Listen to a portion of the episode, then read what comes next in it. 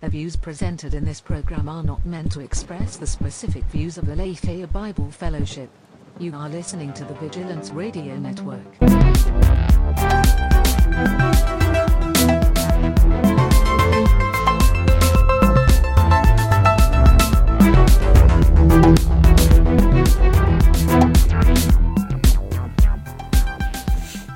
My first question is Can they see the warm fire in the background?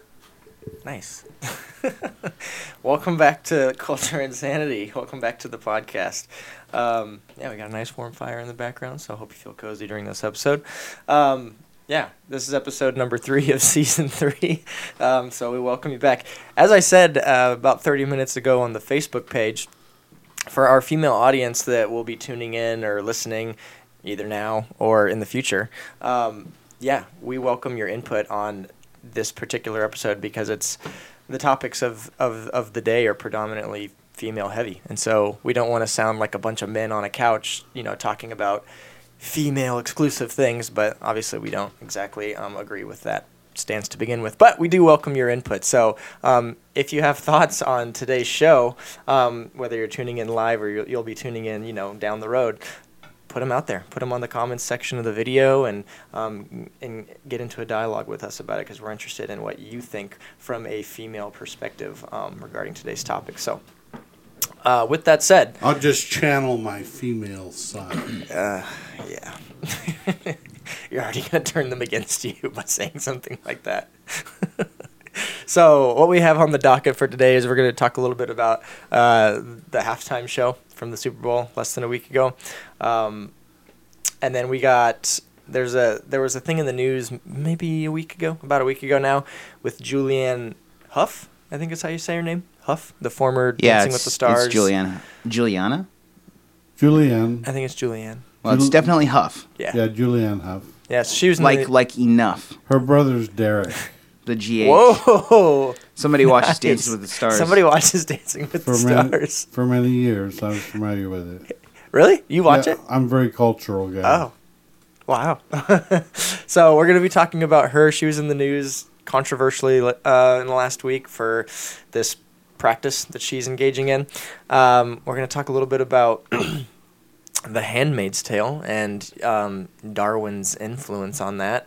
Um, and if we have time, we'll talk about um, this ministry that is in Kansas City that I think is interesting just to ask a couple questions about. But um, so yeah, that's what's on the dock today. So without further ado, we'll start off with the the halftime show. So Josh said you didn't watch it, so you have no idea really what the conversation's about. I don't know anything about sliding into first base or making uh or Okay. nothing nothing but net. Josh is just Wrong- talking about his sports sport, Josh. ignorance in general.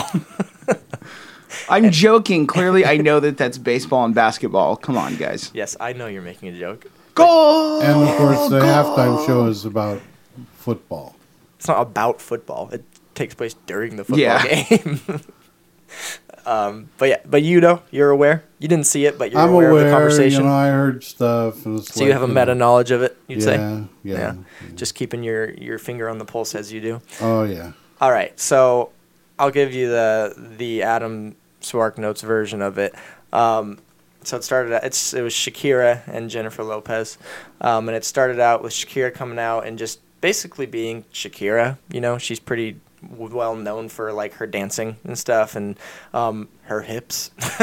so she does a lot of like They don't lie. dance. Yeah, you know, The- she does a lot of dancing like that, and she had a whole thing. And um, I I'd call her portion of the show um, normal for what she's known for. You know, And then she also is doing the, "Arr," the Wookiee singing, right? Josh, yeah, Josh says that Shakira sings like a Wookiee because she sings from the throat. Yeah, Well, she it's Or she sings from the head, It's you say. between the head and the throat, so it's like, "Arr."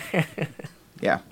Um, so there's that. She did do a, this strange thing, which people flagged. Like she got really close to the camera and she did this like. I don't even want to do it because I don't want to embarrass myself, but whatever. For for you guys, I'll do it. She was like, "Blah, blah, blah, blah, blah." she did something like that, and so people were like, "What? What the hell was that about?" so there's this whole thing about what it was.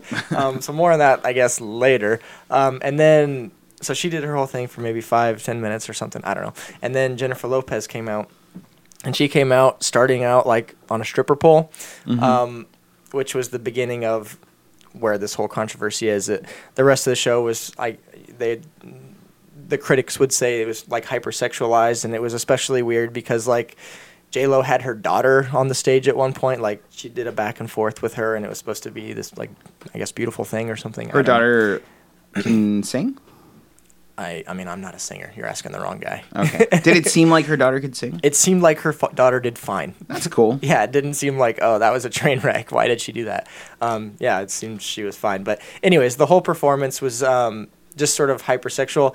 Um, I can say from my experience, like when I was over at my family's watching it, um, there were several people that were uh, put off by it, um, and I wouldn't call my family um, prude or Mhm. even like holy Christian, not by any means. like, Mhm. um, so but they were like uncomfortable because like we had our kids there, and s- some of the kids, not all of them, were sort of like in and out of watching it and stuff, and it was just this weird thing.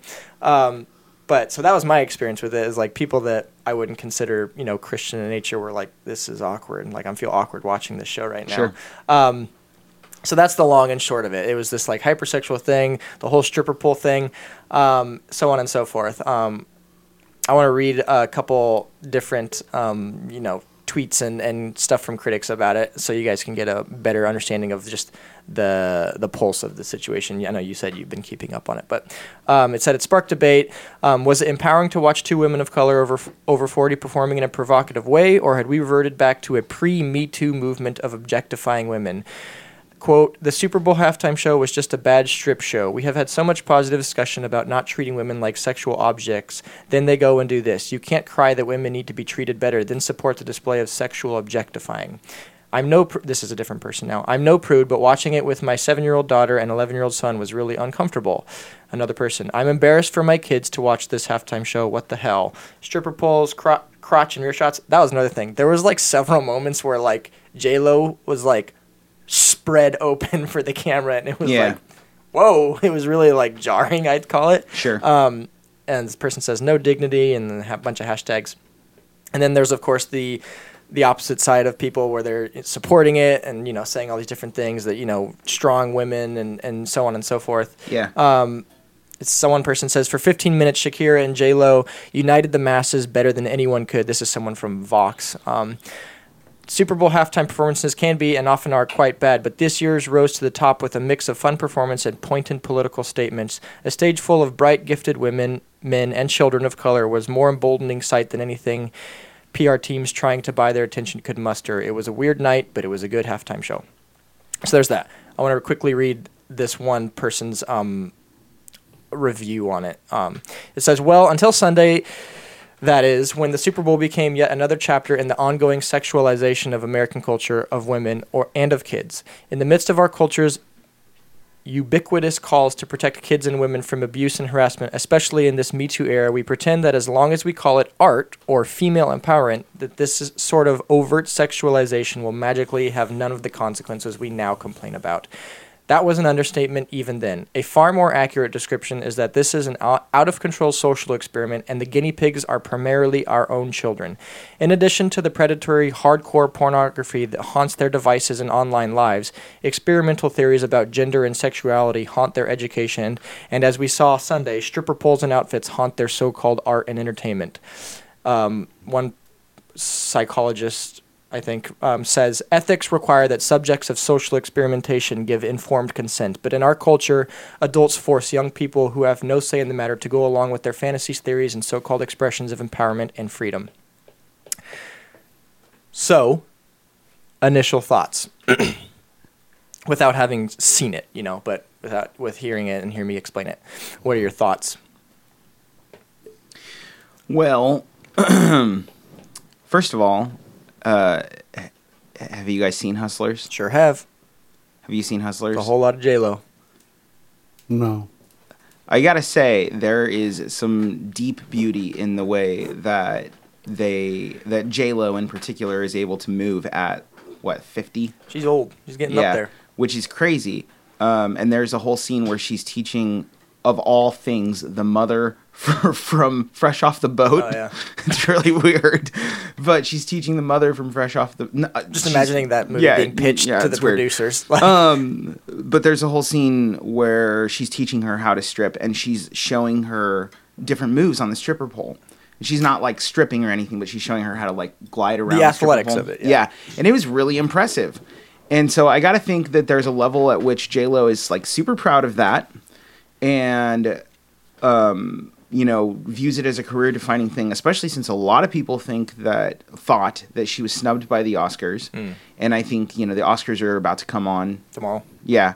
And so I imagine that this is sort of her like getting back at them.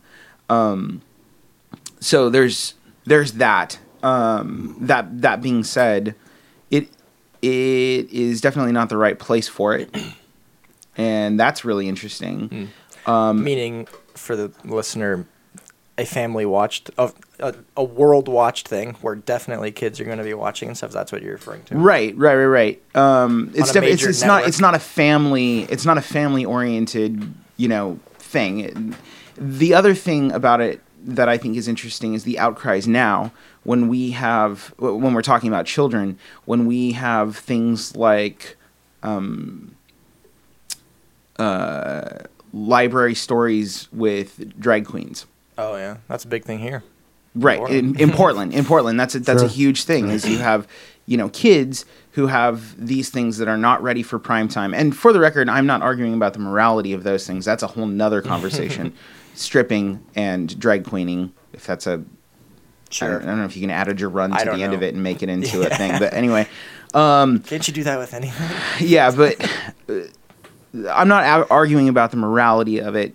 That being said, it is interesting to cry foul mm. here, but not cry foul there. I think that this is. I think that the authors are right in that it it does kind of show where we are as a society, and I think that we it shouldn't surprise them that that's where we're going in our halftime shows. Mm. Yeah, I think the the woman who wrote the the article that I was quoting from at the end there, she was she was referencing an article she wrote back in 2013 where she was saying, I forget who was performing. It might have been Beyonce. I could be wrong about that, but she was commenting on back her article back then about how she was predicting what's it going to be in a few years, a stripper pole out there, and lo and behold, like that's literally what was out there. Yeah, that's really was, like- funny. she like put it got hit the I, nail so right on the head. so I didn't see it. Was J Lo actually stripping or just moving around the pole? She was just sort of spinning around it, but you know, it was very sex. Like the whole performance by nature was just very, you know, J Lo Right. and Shakira. I mean, Well, I don't know how to and say the, the other question I have is like, what do people expect? Have you watched any of their music videos? That's what I, mm, what was I was saying. That's Yeah. another. You know, these kids. These kids are watching these video. Like, you're like, I can understand a movie has a higher threshold for entry, so maybe not everybody's gonna have seen Hustlers. So is that your main your main beef with it then? Like, um, that it's broadcast on this widely watched thing where where it's going to be in front of kids. Like, it doesn't have the MPAA rating, for example. You know, it's the Super Bowl. Like, you're No, I don't. I don't necessarily have. I don't necessarily. Okay, so let me be clear. So Lucy Brown makes this comment. She says, "Pole dancing is over the top. The whole show depends on your definition of art. I have no problem with a beautiful body properly admired between a husband and a wife." For the record, I agree with that concept. I also don't have a problem with a beautiful body properly admired, um, in in like a proper art form uh, you know, like a like a proper nude painting, for instance. you haven't seen Titanic. I'm sure you know the. Like, yeah, I know the whole thing with Kate Winslet. Yeah, I know. Um, no, uh, I- I don't. I don't. So I do think that there's more context in which nudity, and this isn't even what we're talking about, in- Right. but in which uh, admiring of of the sculpture of man, which includes woman, is is proper. I do think that there's more proper context than just between a husband and wife. Sexuality should just be between a husband and wife. This clearly blurs the lines of sexuality and and uh, admiring. and bodily form. yeah. Um, but what I what I mostly have a problem with is the outrage that people have when that's exactly what they've invited into their living room. Like why do you why do you invite that into your living room and then are outraged that you have it there? Why do you pretend that your children don't already see these things? Yeah, it's just Uh, you're playing dumb or The reason why Shakira and J Lo were invited is because they have enough popularity, which means that you know they they are, which means people already know what they do and how they dance and how they act. So So your your issues with the parents. of course, Yeah. yeah, of course. I think that it's incredibly hypocritical. So do I do I want that for my family and my daughter, for instance, to watch those things? No, and I'm glad that she doesn't. But there's a reason why she doesn't, because I'm not dumb. That's why. Yeah. Well, okay. So I mean, this is this is th- this issues. You could just go down so many rabbit holes on this thing.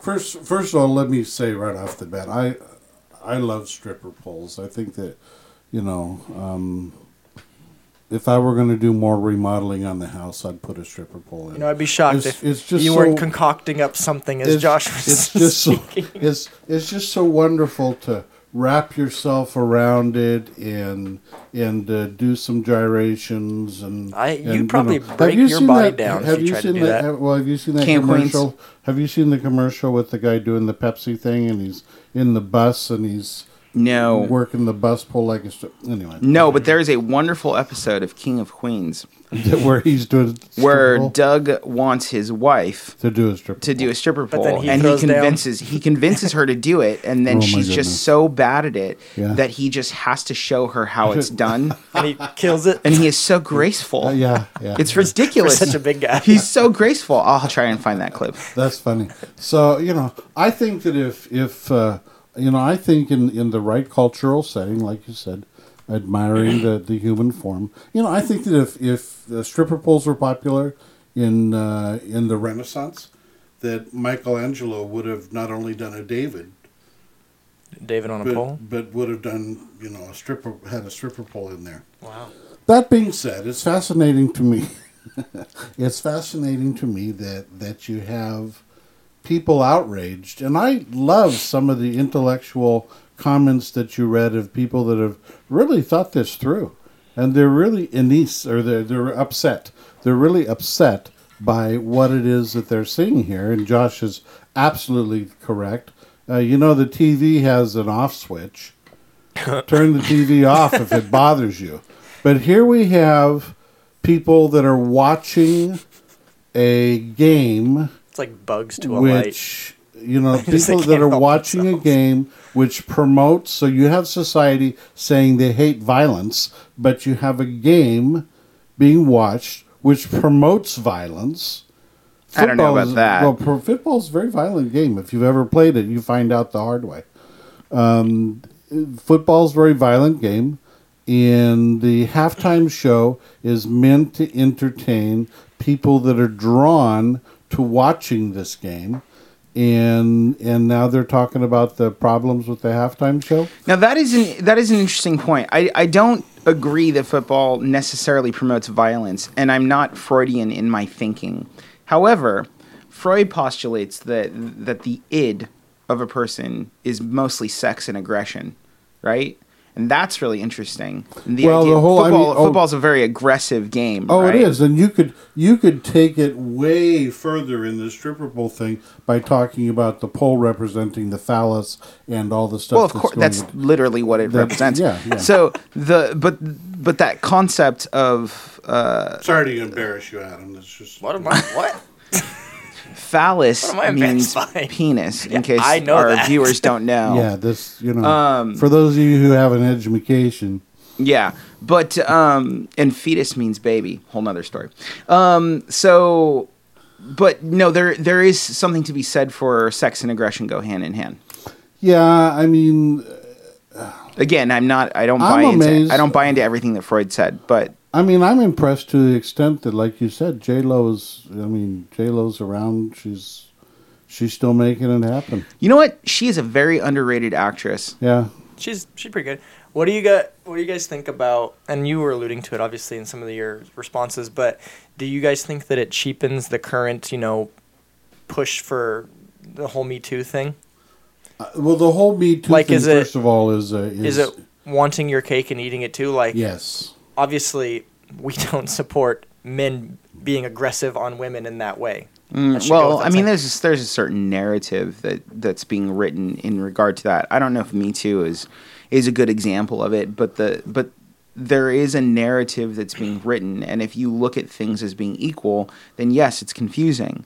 But if you look at the narrative as essentially men should be subjugated and be below women and so on and so forth, then the idea that a woman comes out and does whatever she wants to and it's great, but if a man participates in it, it's not, that is completely within the narrative. I think it muddies the whole when uh, we're trying to have some type of a legitimate discussion about sexuality and and the genders and how people interact and we've got this whole thing going on with you know we've got a trial going on right now with uh, Weinberg we've got a Weinstein. Weinstein? a Weinstein Okay. we've got we've got a trial going on Max with Weinstein Weinberg? Max With- Weinberg. yeah. And the Max Weinberg Seven. Yeah. we've, we've got From the E Street uh, Band. Yeah, yeah. We've got um, you know people confused about the Me Too movement. We've got people that so so. I think that it muddies the water about this whole um, sexuality uh, thing that's going on in our culture right now, and makes it more difficult to be able to uh, have a solid understanding. If you're For people who are confused out there, this would only confuse you more. If you are really trying to seek out justice and equality, as you say, then it's confusing. But if you actually are not doing that, and what you're looking for is the subjugation of men in response to their um, intersectional, uh, their lack of intersectionality, and you think of them as, you know, cisgendered, God forbid they be white, God forbid they be Christian males, and you look at them as basically an affront to your intersectionality, then you whatever you do is right because they're the oppressors. Right. I'm leaning more towards a kind of a Amazonian type society that believes that men are to be used as a means to an end. John Parker is asking if anybody knows who's who choreographed their routine. What? Well, I'm- J- I'm J guessing Lo it's- may have. I'm I mean, guessing J- it's Yuen Woo-ping. I don't know. J- nice. J Lo is is a choreographer, and she may have done her own.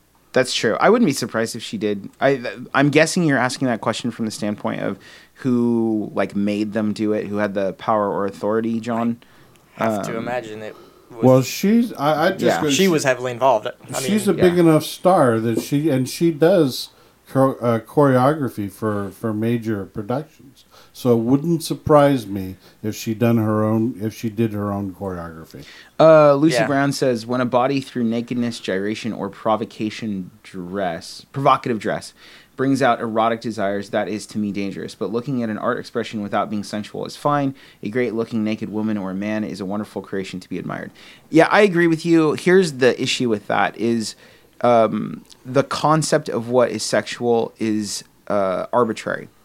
You know, Yeah. it used It- to. It, it is more There's so like a- today. there it's used to it's cultural. there used to be a classical definition of what is like beautiful. Is that what you're talking about? Well, yeah. I mean, we look at, for instance, we look at sculptures of the ancient goddess. Uh, was it Diana that people used to steal and have sex with? Like Right. you guys, I don't know if you know about that, but they used to t- like people would uh, take these take these sculptures and you know try to have sex with them.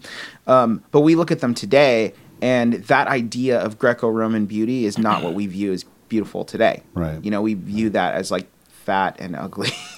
I love the fact it's that just, Lucy, it's in this culture. I love the fact Lucy Brown is such a deep thinker.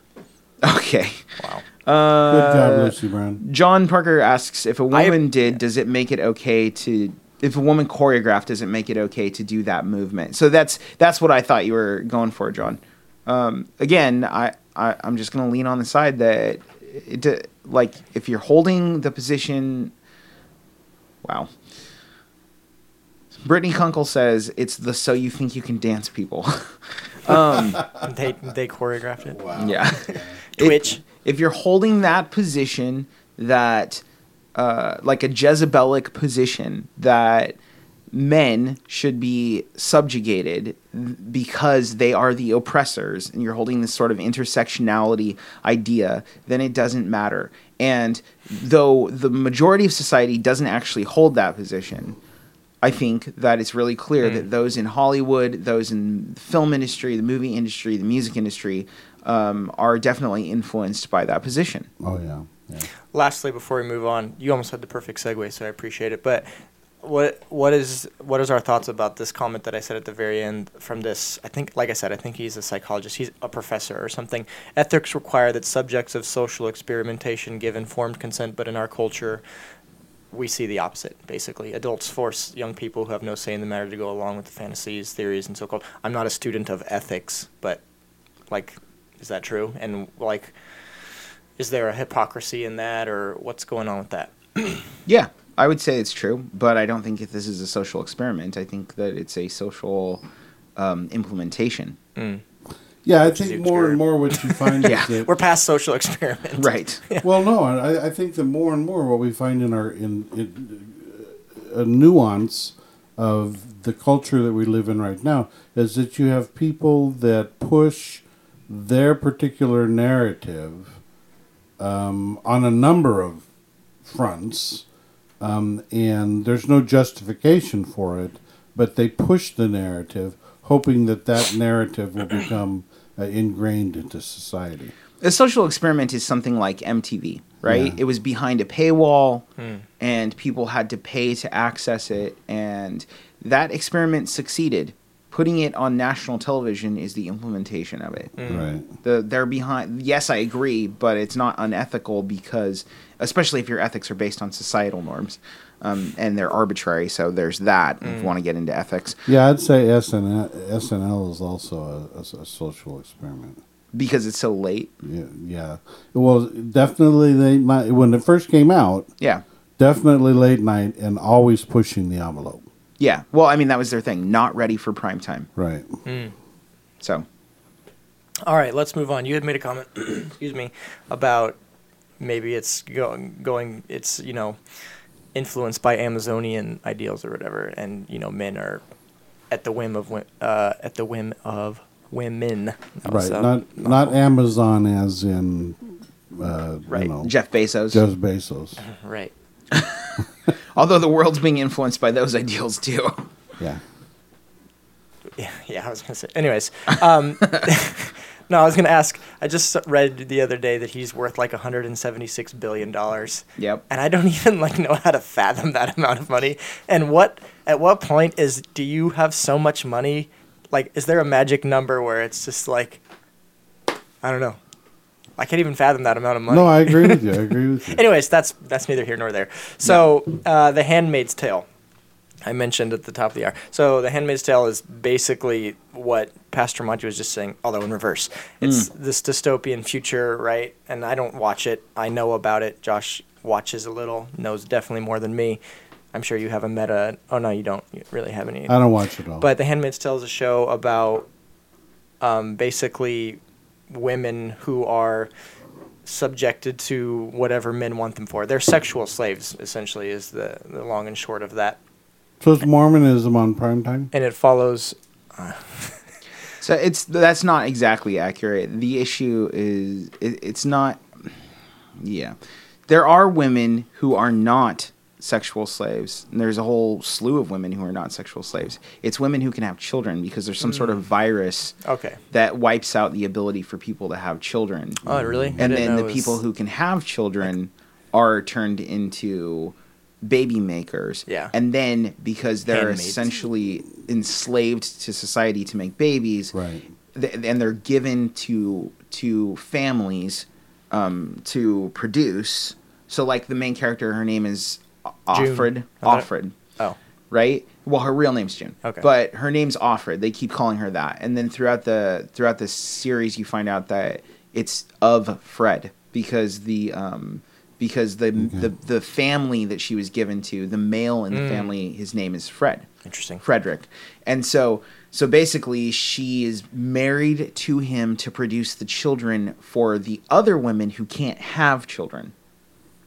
Does that make sense? Yeah. And so she becomes a sexual slave in that regard and then they're not supposed to but the men use those women, you know, sexually and not just to have children. It's a whole thing. It's interesting. Um, so I should share this link with you so you can share it with. Actually, it's on the thread if you want to pull it up. The uh, the Handmaid's Tale. It's on our uh, Culture Insanity thread. Okay. Um, just to post to the to the comment section, but um, there's a whole thing about Darwin's influence on this show and his lesser known work of sexual selection um, rather than natural selection. I mean and, you know, eugenics. Yeah. Um, so I'm gonna I'm gonna try and piece together a few excerpts from that article, which Josh is about to post, and hopefully it you know stitches together to make uh s- make sense. Speaking of which, listening. if you're looking at the posts, uh, feel free to scroll up and you will see the post of Doug Heffernan doing a, a pole dance. you you dug that up, huh? I found it. Um, Wow. So it says the chief, I think it's talking about the show here. The chief's distinction in the intellectual powers of the two sexes is shown by man attaining a higher. oh, No, this is what Darwin believes. This is a, a quote from his book about sexual, about from the descent of man. And, and the sexual selection. But he says the chief distinction in the intellectual powers of the two sexes is shown by man attaining to a higher eminence in whatever he takes up than woman can attain, whether requiring deep thought, reason, or imagination, or merely the use of the senses and hands. And then the writer, who is he's right he's a historian writing a book about Darwin and his you know theories. He says this distinction could be explained according to Darwin by the fact that men had to struggle against one another in the contest for mates, whereas women were largely passive in this process. And through this struggle, men acquired certain intellectual capabilities late in their development, capabilities that were then only passed on to male offspring. Because of this, the mental state of women was arrested in time and characteristic, as Darwin put it, of the lower races and therefore of a past and lower state of civilization which is a huge influence on the show. Like that's what it's borrowing from. Sure. On the surface, therefore, Gilead, which is the place in the show, uh, Handmaid's Tale, Gilead may look like an unrealistic society that, cho- that chose to embrace its most extreme views about gender in order to survive. But the brilliance of The Handmaid's Tale is in showing that many of those views, in certain contexts, are actually not so radical and can even be found in classic biology texts, and still are in, in many, um, the writers suggest. But this all suggests that the reference to Darwin's descent of man in The Handmaid's Tale is not only relevant, but even necessary. So I don't know what that is. I don't know if that's him Sounds like he's pro Gilead. supporting, yeah, Darwin's theories and what's Okay, going on in then. the show, which is like whoa. But anyways, um, Well, you'd have to because Gilead's also associated with Christianity. oh, is it? Yeah, it's it's so there's a whole thing in with Gilead um, in like there's like prayer and uh, the way they talk is religious in nature. Uh, I can't remember the terms they use, but they use these like coming and going blessings. Uh, his eye be upon you, or like something like that. Like anyway, So, so this writer here, who apparently is pro Darwin, but he's he's saying that you can even still find Darwin's influence on like classical biology text and stuff. Yeah. Like students they're studying biology as far as sexual selection goes, but obviously that's the show is against that, right? And that's why we're following this character, Offred. Offred, Offred June. slash June. Yeah. Um, so there's that, and so obviously we're in a time where like there's a pushback to this kind of thinking, perhaps not in biology as he's suggesting, but certainly like culturally. But my question is, without God at our base, what will this pushback on Darwin's sexual selection and his influence? What will it amount to? Like, does it will it be successful or like? Where are they? Where are they rooted in their pushback of this? Like, what will trump Darwin's influence? Well, it's interesting how confused that concept is. Even as you're reading it, like you're like, how is this going against that? Like, yeah, it's pretty clear that this person would have to be pro Gilead based on what they're saying. And as you are, um, as you are looking at the material or re- reading the book, it is it's confused because it wants to hold a a dissenting voice to this treatment of women, right? Um, which is a distinctly Christian worldview, for the record. but then in the same vein, it also wants to hold that there is a logic. Are you to- talking? Sorry to interrupt. Are you talking about the Darwin book, or are you talking about the Handmaid's Tale? The Handmaid's book? Tale. Okay. Okay, Yeah. so in The Handmaid's Tale, there's it's it's portrayed as archaic and brutal and superstitious, basically, to hold these views about women and men. Um, that the idea that men are dominant over women, but in the same vein, it is also it's like the there's also the confusion of like throwing in the atheistic perspective the the truth is is that this this author is going back too far. Like that's that's the key to it. He's trying to give a distinction as to how it is that women came to be subjectified by men in the evolutionary process. My question is, why does that matter? Survival of the fittest is now Right. right? So if women are a if women according to a Darwinistic theology, because that's really what it is, not philosophy. It, if according to a Darwinistic theology, you know, man's place in the universe, um, if you are the weaker of the two, then you are to be dominated and then subjugated. That's just how it is. It doesn't matter who was dominant first or not. And so women, because you know they are weaker physiologically, Physiologically, right. than men, you know, they are dominated by men. That's that's how it should be if you're atheistic in nature. If you don't have if you don't have the idea that all people are created in the image of God, that is transcendent, that has nothing to do with your physiology, and therefore you should be treated with respect. That's the insidious nature of the Handmaid's Tale is that it's holding two positions at the same time. Yeah, I could be wrong. I could be wrong. I'm not a you know Darwin historian, but I think that in the article, the guy, the author, who is, um, was saying that this writing of his came before um, his like more widely known you know theories of evolution and stuff. So maybe it was a natural conclusion. Because I was going to say, if it was the other way around, as you're saying, that it's redundant, this whole sexual selection thing, right? Yeah. The survival of the fittest doesn't care about sex; it just cares about who's the stronger. Right. But I can't, I can't remember if if he did say that this Descent of Man book that talks about sexual selection. Well, if it came, before, if it um, came first, if it came first, then it's just like every other cultic belief that subjugates women, right? yeah. That all it is is it's justification of your sexual desires. Hmm. So, Yeah, and we we see elements of that even in in reality. I don't know if this is this Handmaiden's Tale is a a fiction, an extension of what is presented in the book, but it's still a fiction. But in in reality, we have pockets of individuals even inside of the United States who practice uh, this in reality. Now they don't do it legally, and there are problems, but you can go into certain sections of Utah and still find Mormon clusters where this exact thing is practiced. And and um, it's uh,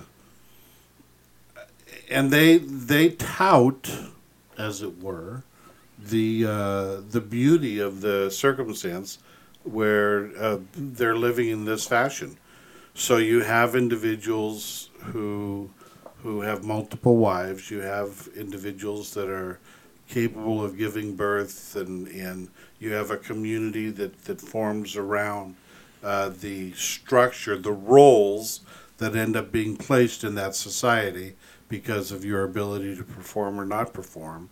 Um, and so there's a whole intricacy of, of what happens in this type of a society.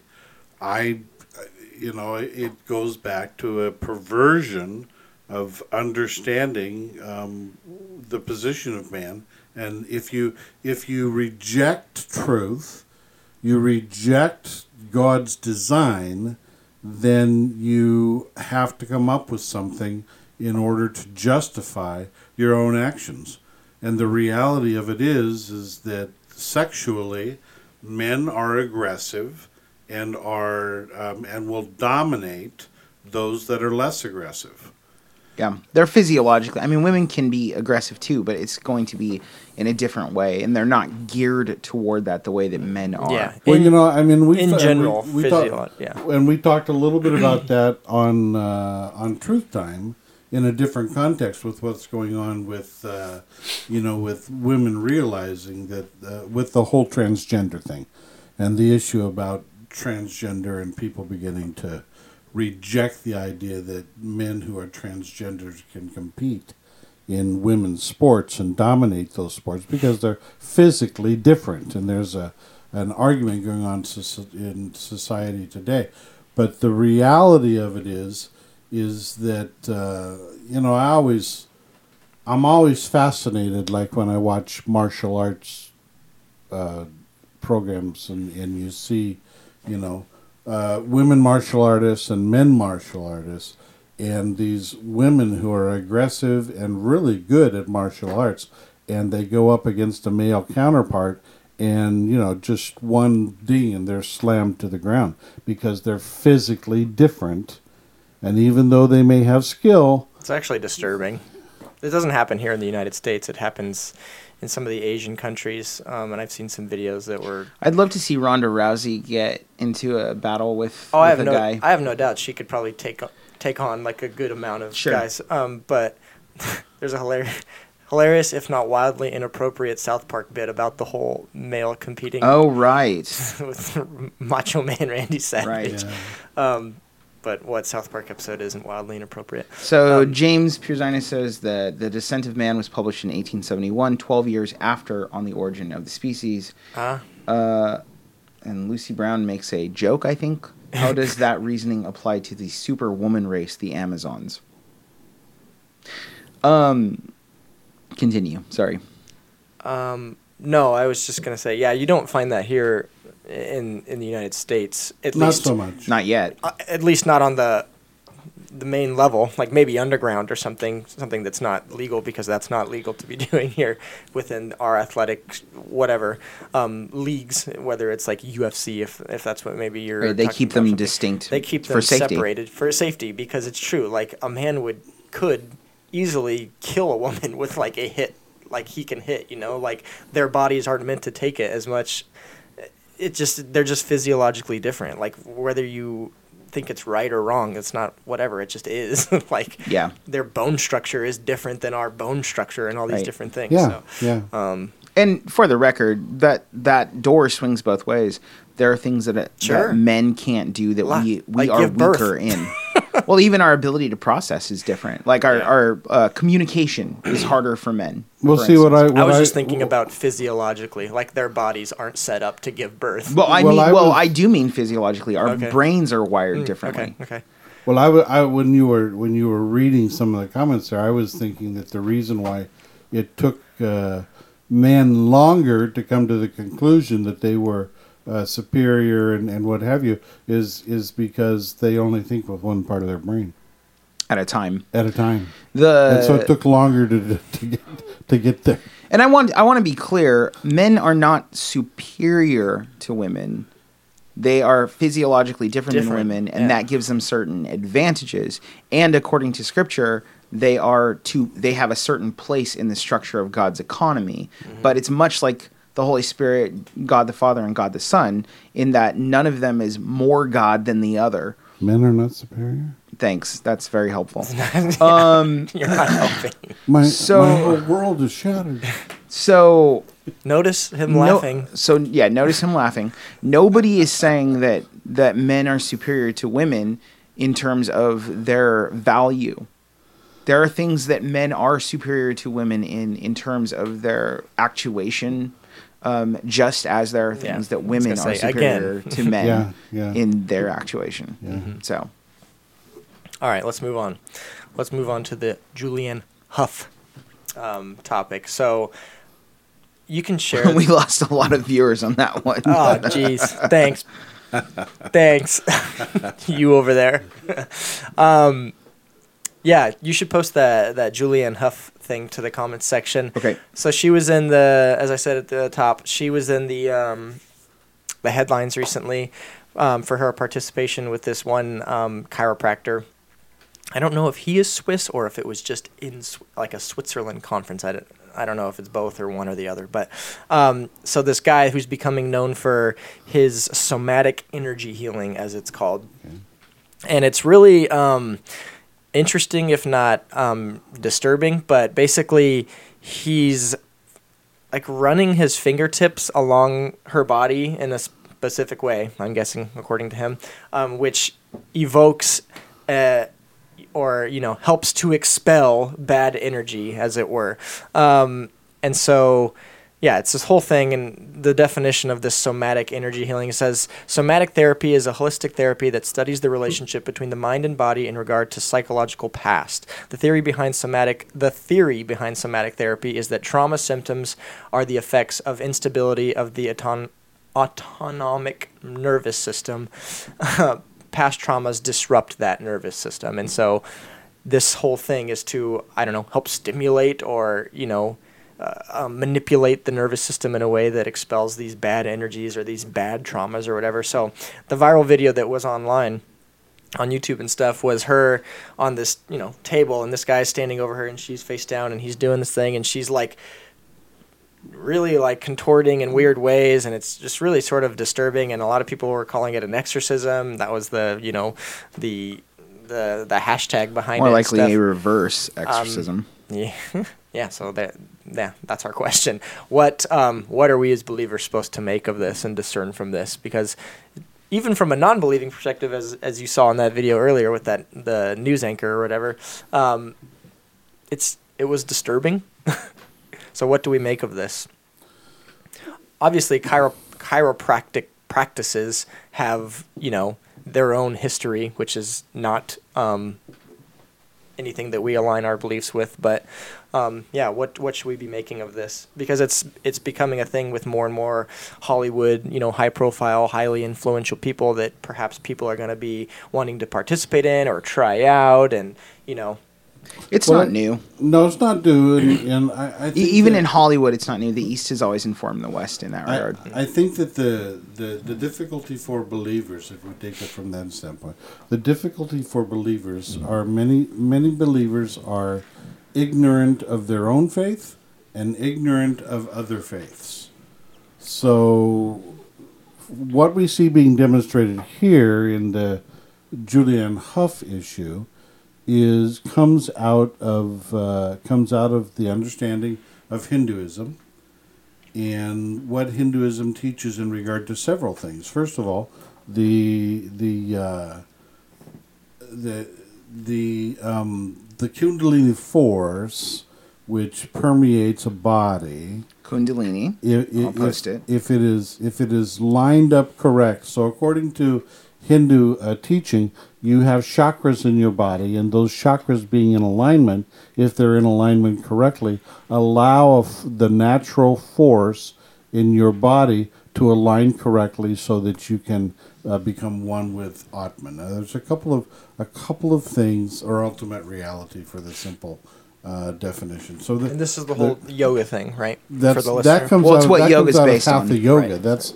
that's hatha yoga, which is which is taught um, in YMCA's and even in churches across the country. And you even have individuals who go on to say that you know, well, I'm not practicing Hinduism. I'm practicing Christian yoga. Christian yoga, which is uh, bovine excrement.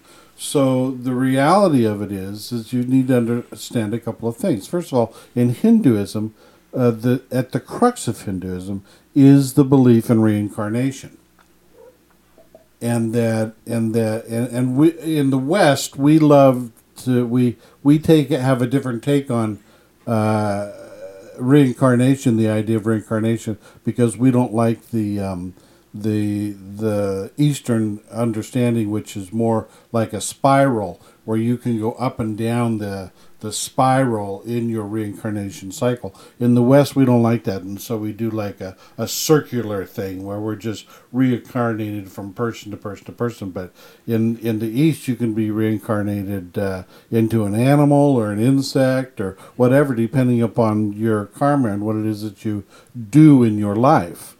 And and so, what is being said here is you now have a practitioner who is saying, look, you have things that happened in your past life which are affecting your current life.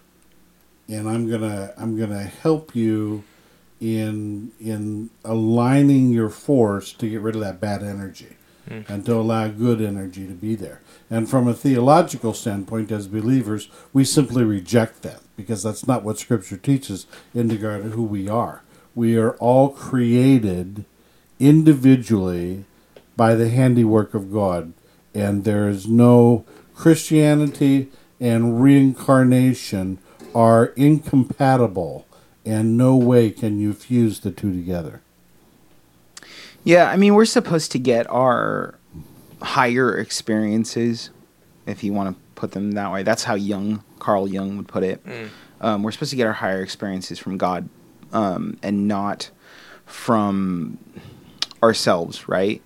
And the whole concept here, like when he's talking about Kundalini, he's talking about like an ancient Hindu idea that basically your energy is coiled up in your spine. So there's a physiological component and that it needs to be released. So something like yoga, what it aims to do is is change your physiology, uh, change the structure of your body in order to better release those energies. And that's what you see happening here um, is this ancient Hindu practice that's just been given a modern twist, Yeah.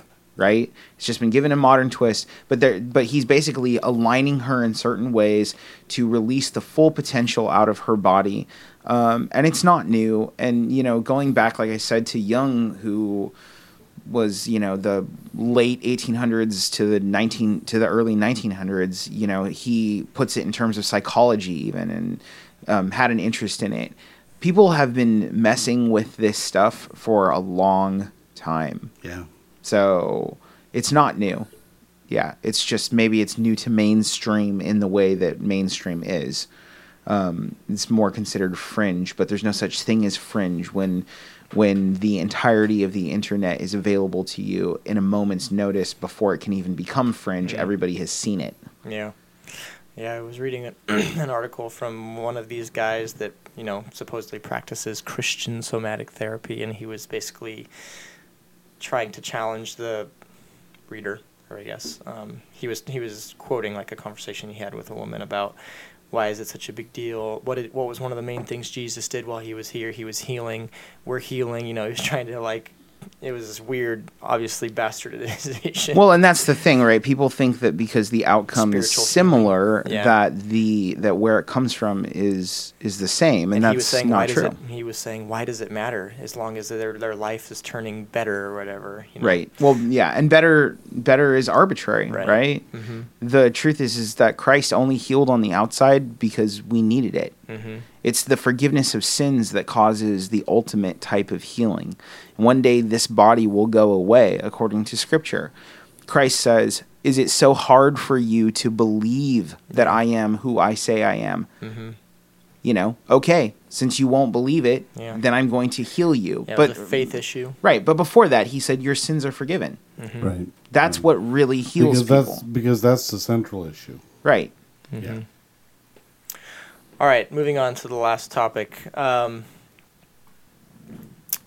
uh the kansas city yeah kansas city. So kansas city won the super bowl. Congratulations to them i guess. I don't care. I don't know. but before just leading up to it um, there was an article about this this church in kansas city um, and obviously it was it was in the the news because of kansas city being the super bowl but um, about how they have a they hold like a specific like set of services to accommodate people that go to football games you know Okay. that, you know Yeah. um, whatever but and I you mean like they hold them like later in the day or something, or they hold them just before, just after, yeah, just before and just after. I think is what it said. I forget the name of the church. I can share you a link. Um, but oh, where was I going with this? Um, basically, what I wanted to wanted to ask is like, is there is there um, is there something that can be gleaned from someone who's putting themselves, I guess, in the heart of a of a culture that wants to um, forsake uh, that time, and and they they're not forsaking it because they still have it, right? It's just it's to accommodate this thing, this football like culture. Um, so I guess my question is. Um, is are they are they acqui- acquiescing more than they should to reach a, a demographic? I think it. I think here's Like the where where's the where's the like the trappings in that? I guess. So I think it's a bad idea, but um, the question of morality before God um, can be asked by asking a simple question, which is if football, if you didn't have any time on that Sunday because it was football games back to back, would you not go to church?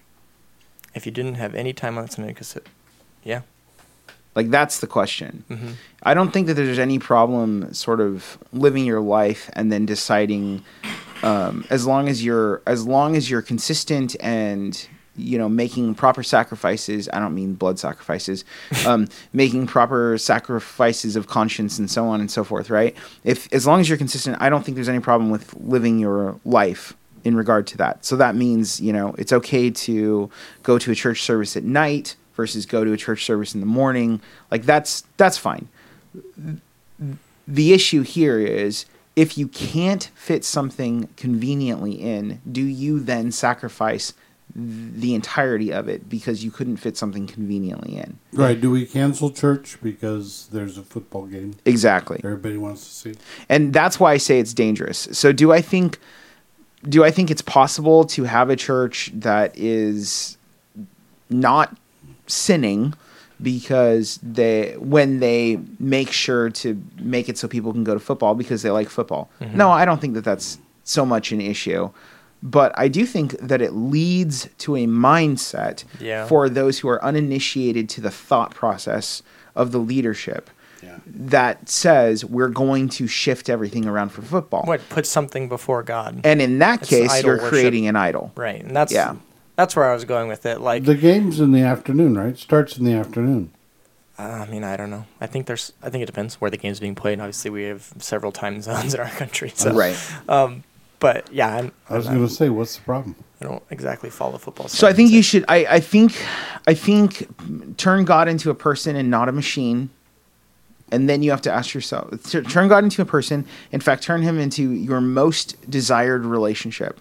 You know, your most preferred relationship. So let's say with your your spouse, right? How do you think your spouse would feel if you had a date with your spouse and then you said, "I'm gonna watch a football game instead"?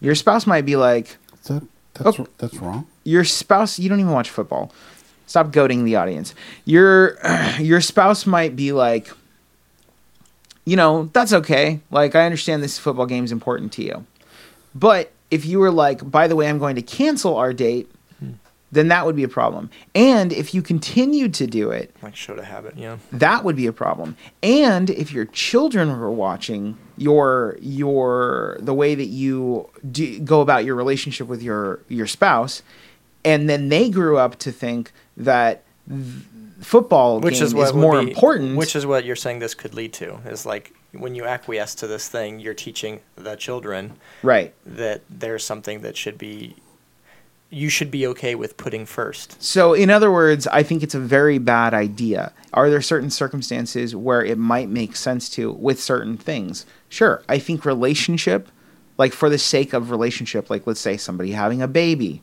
Yeah.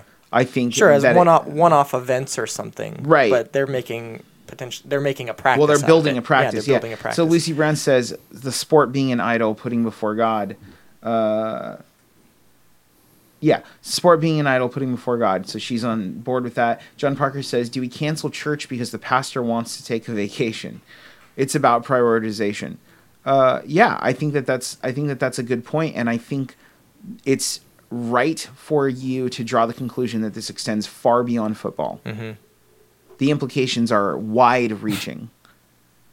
Were you gonna say something? You look like you want to say something. no. I was just going to say, John Parker, that you wouldn't cancel church, but the pastor doesn't want a vacation, the pastor needs a vacation. Well, it's just and a- the church needs to accommodate time for that. I think that you have to go through scripture and justify the concept of need versus want in regard to vacation. The pastor needs a Sabbath. He doesn't need a sabbatical, which has been taken from the concept of Sabbath, and he certainly doesn't need a vacation. Well, Vacation's not a biblical concept. Sometimes the sabbatical needs to be given. I'm just saying. Let's be careful about where we're going with that.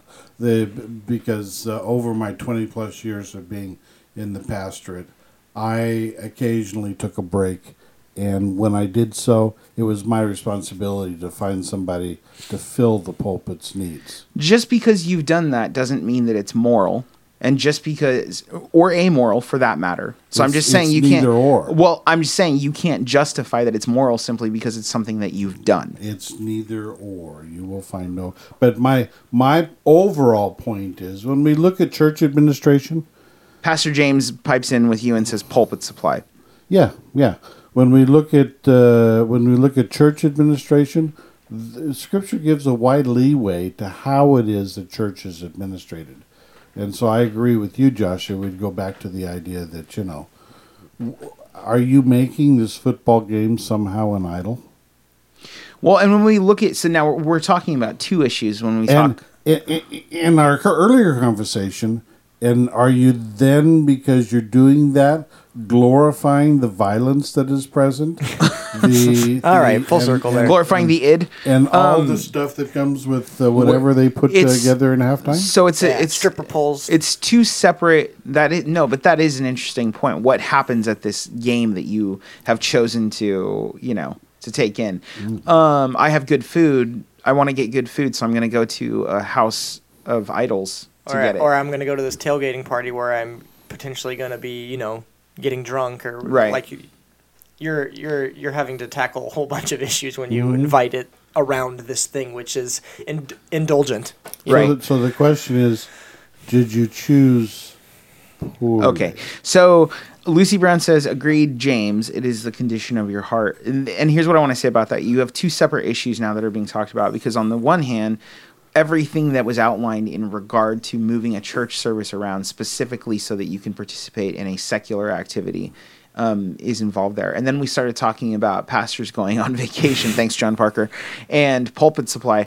Um, and I think the thing you have to realize is that there's no vacation from God. There's no vacation from giving God his day. And so the condition of the heart, even when you give pulpit supply, means that you are coming to God in his body. So that means that you are taking time during that day, even on your vacation, to give God his appropriate time. So while it may be appropriate under certain circumstances for a pastor to go on vacation, it's not appropriate for a pastor to go on vacation from God. And let's And that- be clear about and that's that. Easier say it's easier more than ever today. Well, to so be able to accomplish that so with to the say internet right right right and all so it's for so for instance a pastor to say i'm i work really hard and i need a vacation so therefore this sunday i'm gonna watch the super bowl instead of go to church bad form. Tisk tisk Mm. that is not okay tisk tisk. Yeah. All right, guys. Well, we're at our mark. So, um, yeah, thank you for everyone that participated today, especially, as I said, um, our female listeners for giving us input from their perspective so that we're not just a bunch of out of touch and out of place men, as it were, as people might suggest. So, we appreciate that and we appreciate it in the future. Um, yeah, if you're interested in any things we were talking about, Josh had been posting them in the comments section as we were going along. So thank you, and feel free to to look at those. Feel free to comment when you watch them or whatever. It doesn't just have to be now. So um, yeah, like and share the video, and I guess we'll see you on the next episode in two weeks. So thanks. Bye. The views presented in this program are not meant to express the specific views of the Lafayette Bible Fellowship. You are listening to the Vigilance Radio Network.